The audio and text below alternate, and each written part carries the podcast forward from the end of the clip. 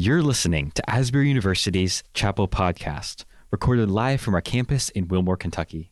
Asbury's Chapel Service hosts speakers from around the world to inspire academic excellence and spiritual vitality. We hope you enjoy today's message. Um, this is what a pleasure it is to see all of your faces. I think this is probably the most students I've seen on a quote unquote one on one basis since I've been here. So this is a pleasure for me, and hopefully it will be a delight for you to sit through for those of you who've heard my story, probably number three now. Um, but today is a, is a little bit of a different take on, you know, some of the previous talks that I've had uh, that have sort of focused on the cultural aspect of my experience and the intercultural aspect of my experience. But today I was charged with sort of giving my almost my life story, my testimony, or um, what brought me to this point in life. And that is with me being several decades old. um, uh, that's a that's a no small feat to sort of package that in, you know, a riveting story that will interest you and that you won't fall asleep on me. If you notice your neighbor falling asleep, we don't want any snoring. We want to, you know, we want you to all be engaged because I do want you to take away um, some nuggets from what I say. Uh, we might come from different backgrounds. Clearly, some of us, you know, we may not look alike. We are the different ages, we have different genders, we're uh, we come from different backgrounds, different experiences. But I think what the common denominator that we all have as Homo sapiens in the room is the fact that life happens. And that's the connecting factor that no matter what your background is, no matter what your socioeconomic status is, uh, your gender, your job, your major, uh, whatever the case may be, and how God has made us beautifully diverse in this room, but life will happen. Uh, and that's one thing that I hope that you take away from my story. If you can't directly relate to some of the things that I say, that you will. Um, my prayer is that you will take some sort of seed and that it will resonate five years from now, or even next year, or 10 years from now, when you actually face some of the things that I talk about. So that's my prayer. Amen. um, so the if I had to, I have to be conscious of being close to the mic if I had to sort of summarize what my talk topic would be, and that's again, that's tough to do, to kind of summarize what your testimony is. It is recognizing or seeing God in the detours, the distractions, and the disappointments of life. It's easy to see where God comes into play in the victories. Uh, it's sort of easy to praise Him and to be enthusiastic about your faith when you're winning. Um, but as you know, there's no sun without rain, there's no summer without winter, uh, and there's just no up without down, and on and on. I don't have to keep giving the dichotomies. Um, and so, what I want you to sort of have this recurring theme or title in your head is recognizing God in the disappointments and the distractions and in the detours of life. So my story begins. so I'm from Toledo, Ohio, and I'm the youngest. Oh, that has never happened. Um, and I'm the youngest of five children, and would have been the youngest of six, uh, but my oldest brother passed away as a baby. And so we would have been the proverbial Brady Bunch, the Black Brady Bunch. Uh, there were three girls, three boys, but unfortunately my brother passed, and the Lord saw fit to take him back home with him. And so, the last of five kids, and had a great childhood. I mean, my parents, my my childhood was pretty uh, traditional. Uh, my mom stayed home with the kids for a while, and um, she worked some jobs, but for the most part, she stayed home with us. She was a homemaker and a just she has wings, honestly, and a halo. um, but and my dad worked. He was a, a, foreman at Chrysler for 35 years, and so he worked very hard, dinner was on the table at six o'clock. I mean, it was like, you know, a sitcom. Dinner was on the table at six o'clock, and, you know, we all ate together. TV was off. God help you if you got a phone call during dinner because you were, it's like, please don't let it be for me. Please don't let it be for me when the phone would ring because that was a standard that my dad and my, like, my, both my parents had, you know, dinner time is family time let's engage. You couldn't just sit there and not talk. You had to engage. You had to, how was your day? You know, it's like, oh, how was my day? I don't even remember my day. But you had to engage. And I'm so grateful for that because uh, things have changed a little bit with how we engage. And so that kind of set the foundation. But uh, so I, I, well, let me back up and say I would like to sort of tell this narrative in chapters so obviously, the chapters of my life are still being written, right? All of our chapters are still being written. But the chapters up until now, I would say there are about seven chapters. So the first chapter being Toledo, which I've kind of already gotten into a little bit. So that's chapter one. Um, and chapter two is uh, my first degree. So I kind of like to break these up, my life up into my degrees. Um, so the first chapter is my time in Toledo. The second chapter is going to be my time getting my bachelor's in sociology. Chapter three is going to be my time getting my bachelor's in finance and statistics. Chapter four is going to be my time getting my master's in business. And chapter five is going to be getting my PhD.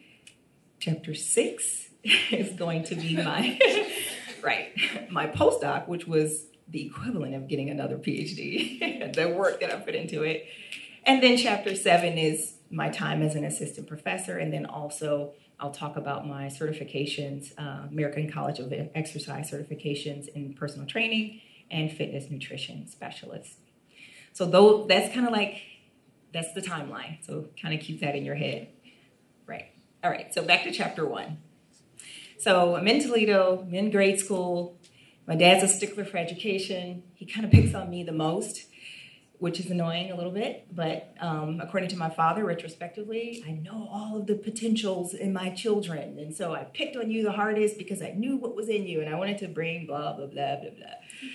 I wanted to bring it out of you, but I'm so glad that he did, right? I, we're all glad. You know, you'll learn to appreciate some of the things your parents do to drive you batty. Um, so but during grade school, I, I, was. I was. I love school. I absolutely love school. I can't get away from school because I'm still here as an adult. Um, I love school, and for that, I didn't know that that could be a source of teasing or bullying. And when you get a good grade or uh, and when you excel in a certain thing, obviously people are not always happy because they're not excelling in it.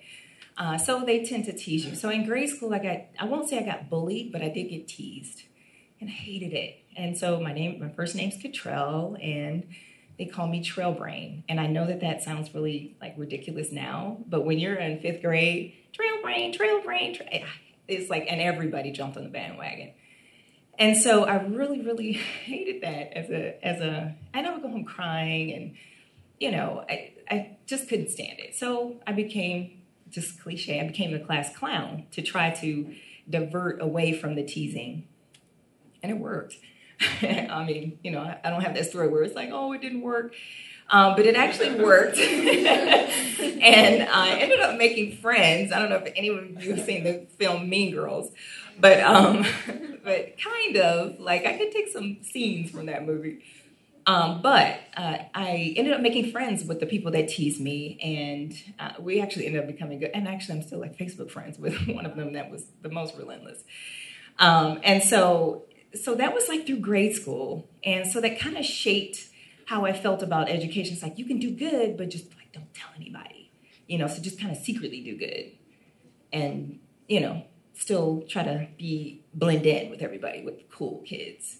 But now you all, this is kind of like an aside, but you all live in an age you're so blessed because being smart is cool. Like it wasn't always cool. Um, but being smart is actually cool. It, it really is. It gets you the good jobs. And so it's like this little secret that people don't know.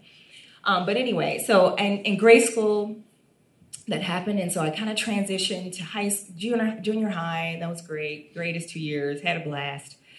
Um, did the honor societies and all of that. My father, my parents were literally at every single little ceremony I had, which I didn't.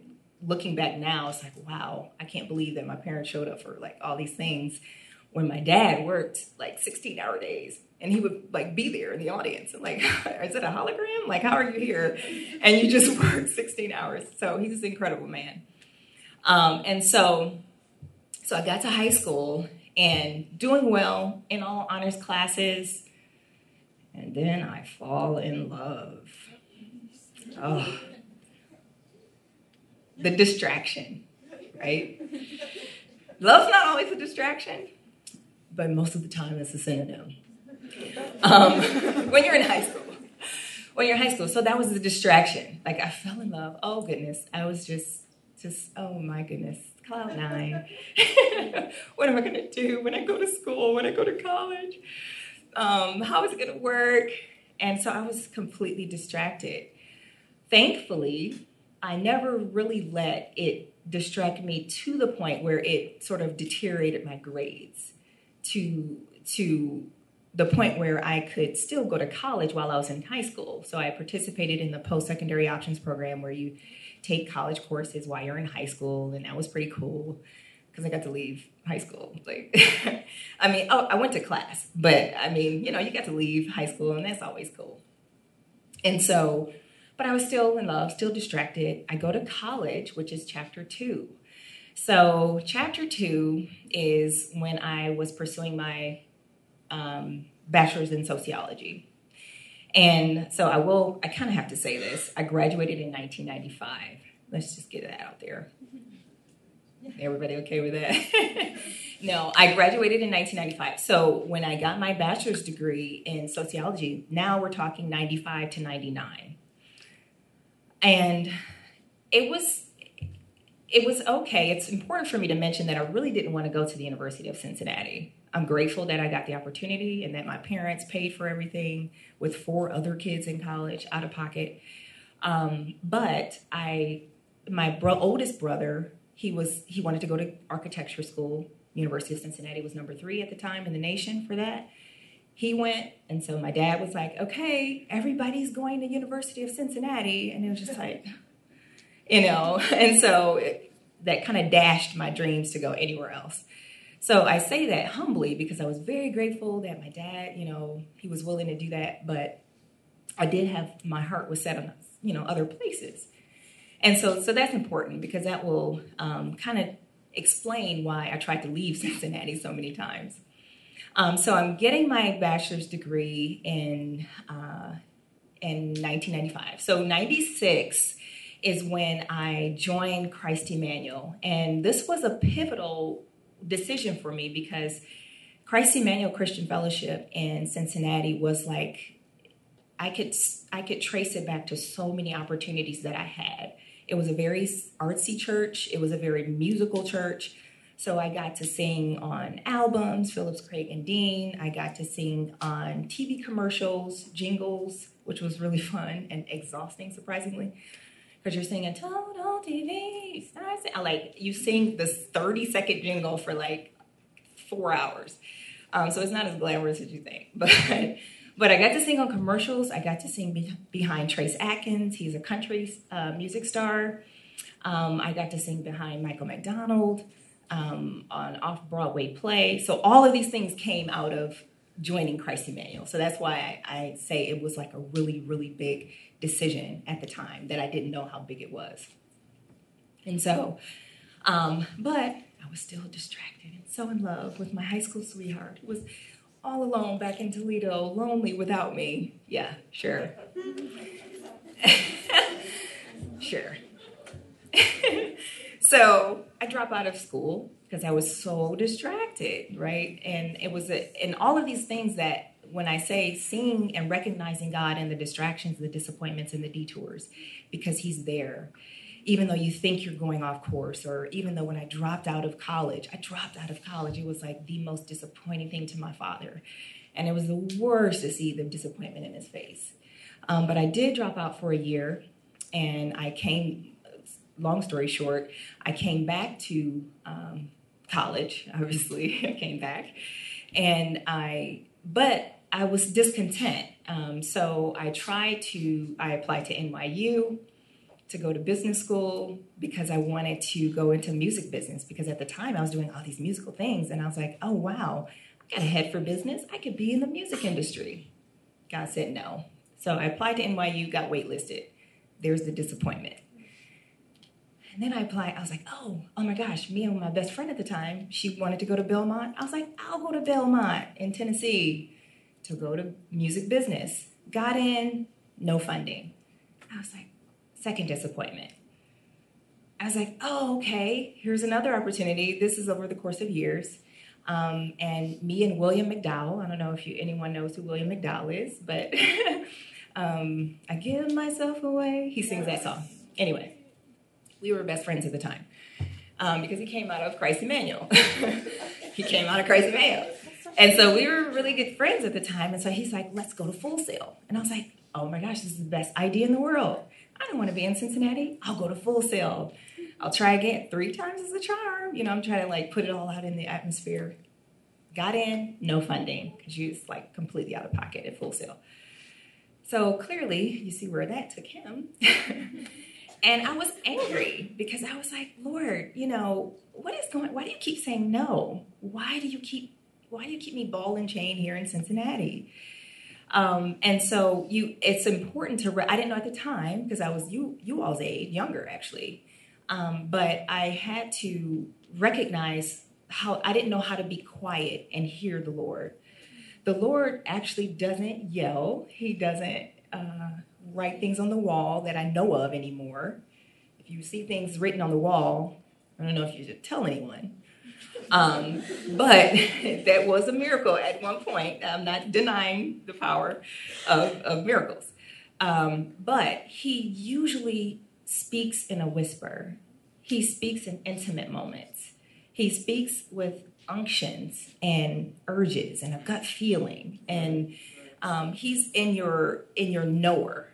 Um, so it's something like i don't i can't explain it. I just know and and those are the moments where god is generally talking to you and kind of guiding you and nudging you. And when you get off detoured he'll say uh, kind of go this way.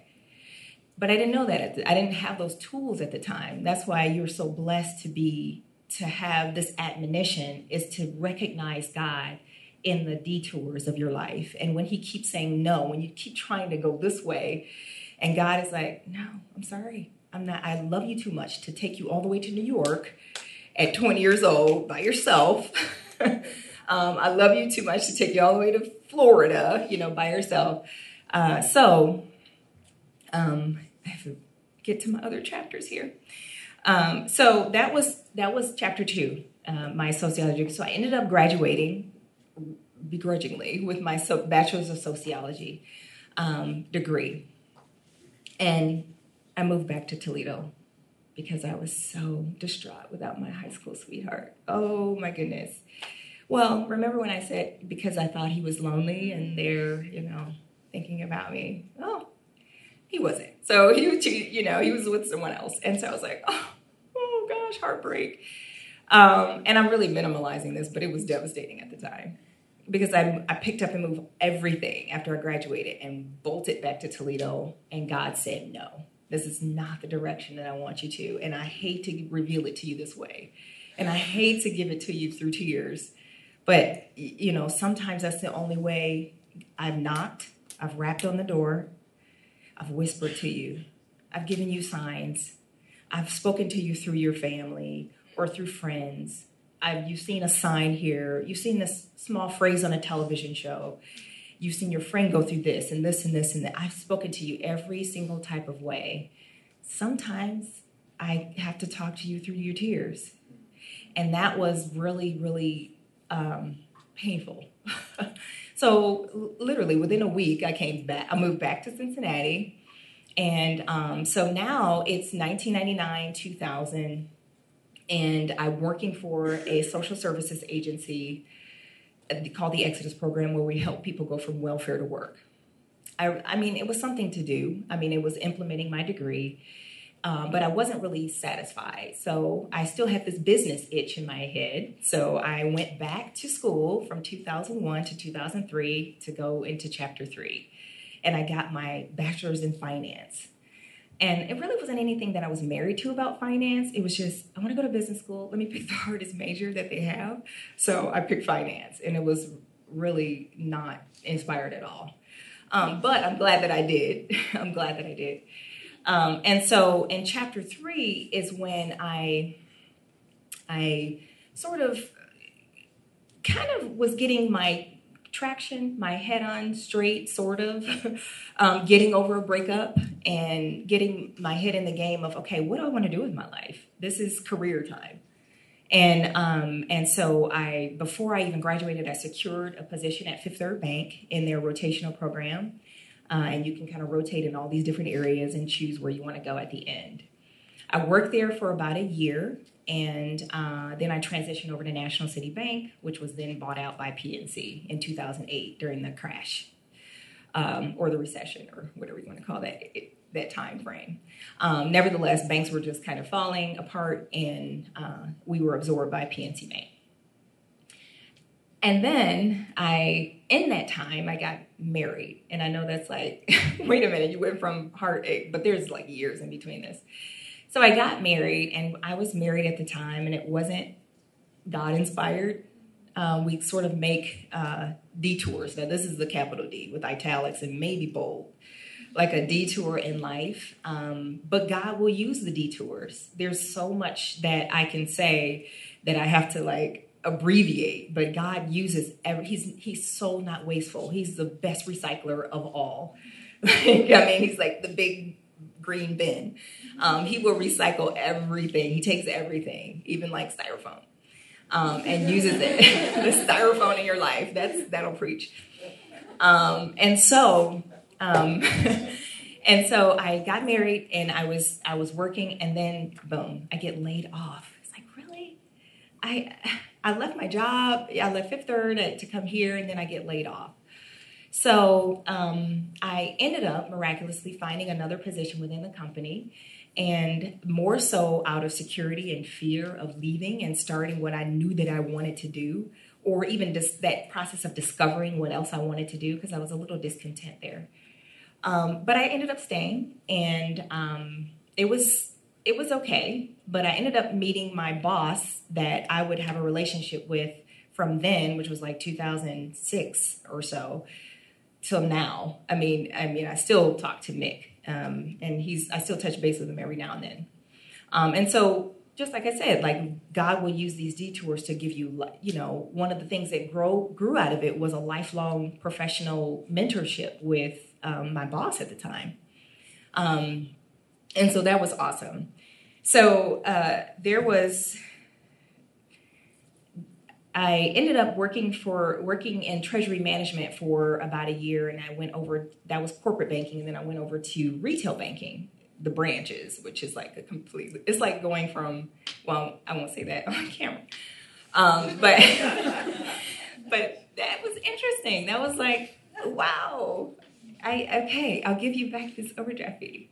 Just please let my neck go but um but yeah so that was very very interesting very fun i met um, wonderful people and i'm exaggerating on it so you know don't be afraid to ask for your uh, overdraft fee to be overturned um and so it was it was great it was uh but I, but it was something that I was. Oh, I was having marital problems. That's that's what the catalyst was for me to transition. Um, and so I was having marital problems, and I ended up getting divorced. Another shameful thing that I, you know, first it was going to Toledo. That was embarrassing and coming back.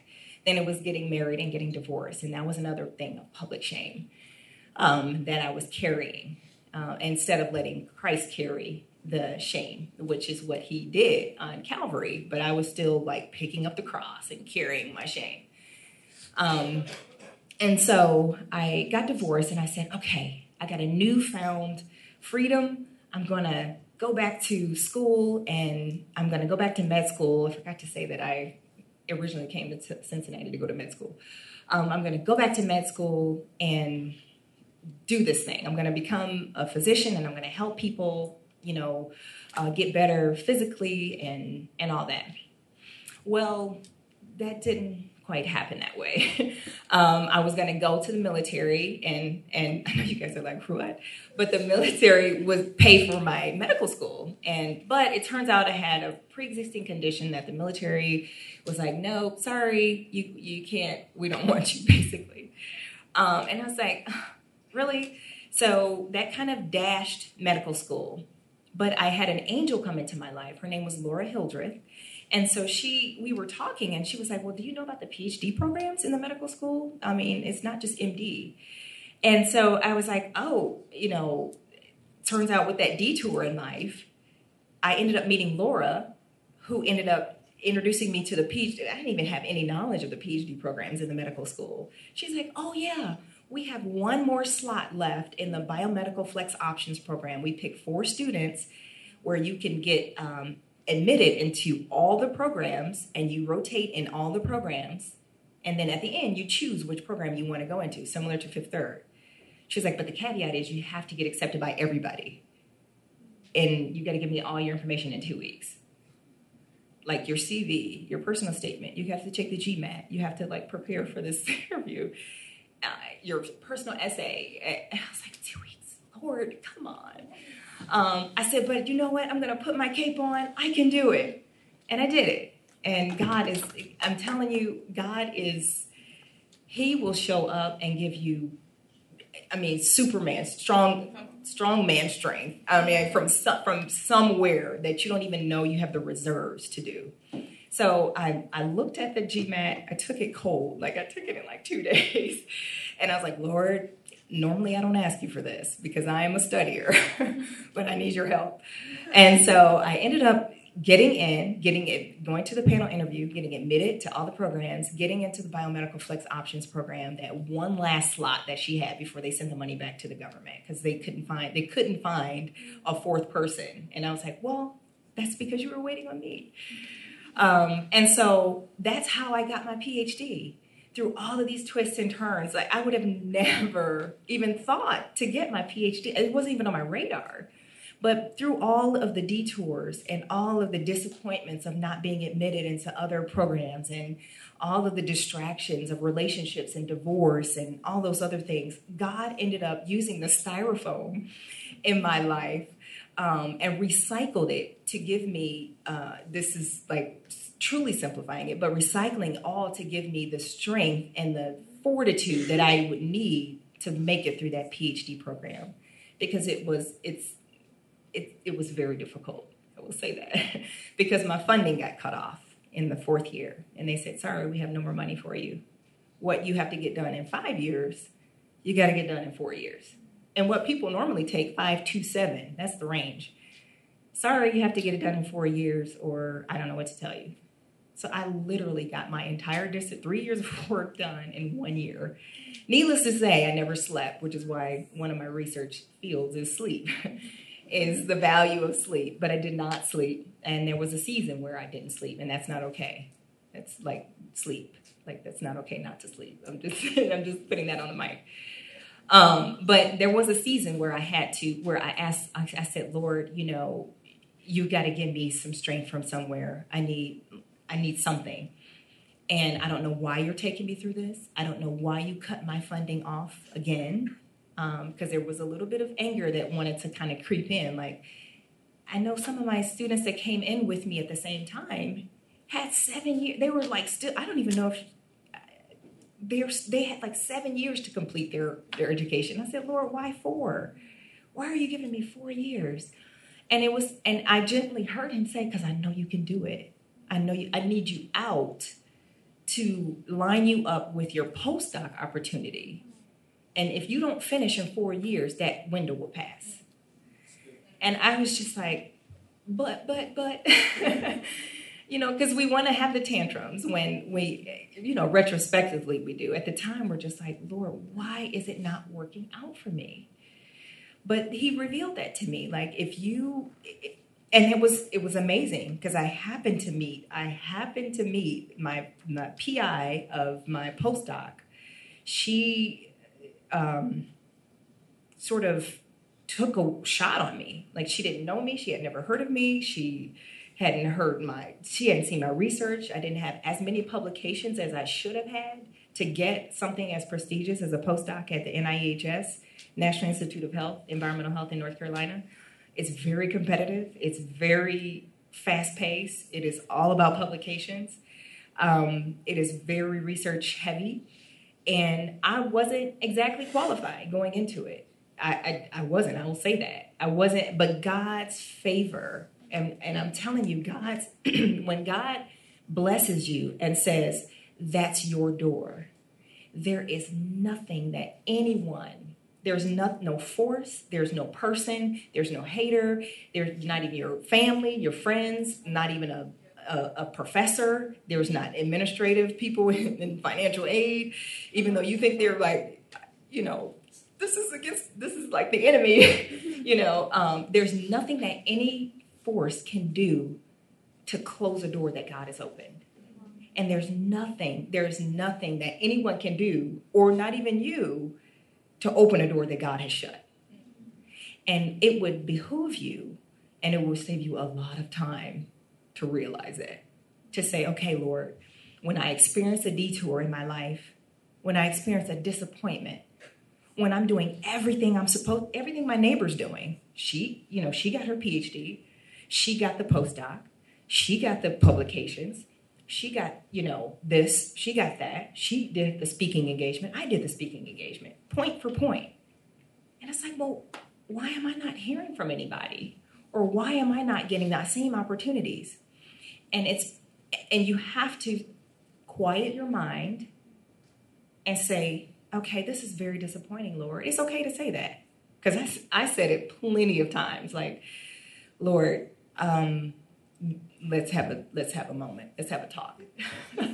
I love you, and let's get that out of the way. But we need to talk. But what would be what I want you to walk away with, and I'll and I'll close with this. I want you to walk away with out of all the disappointments that I had in my life, and I and I named them disappointments, and and I loosely named them disappointments because now they were opportunities. I've learned, I've lived over four decades to know that those are opportunities and not disappointments. But I named them disappointments because at the time they were. I named them detours, but at the time I was still on GPS.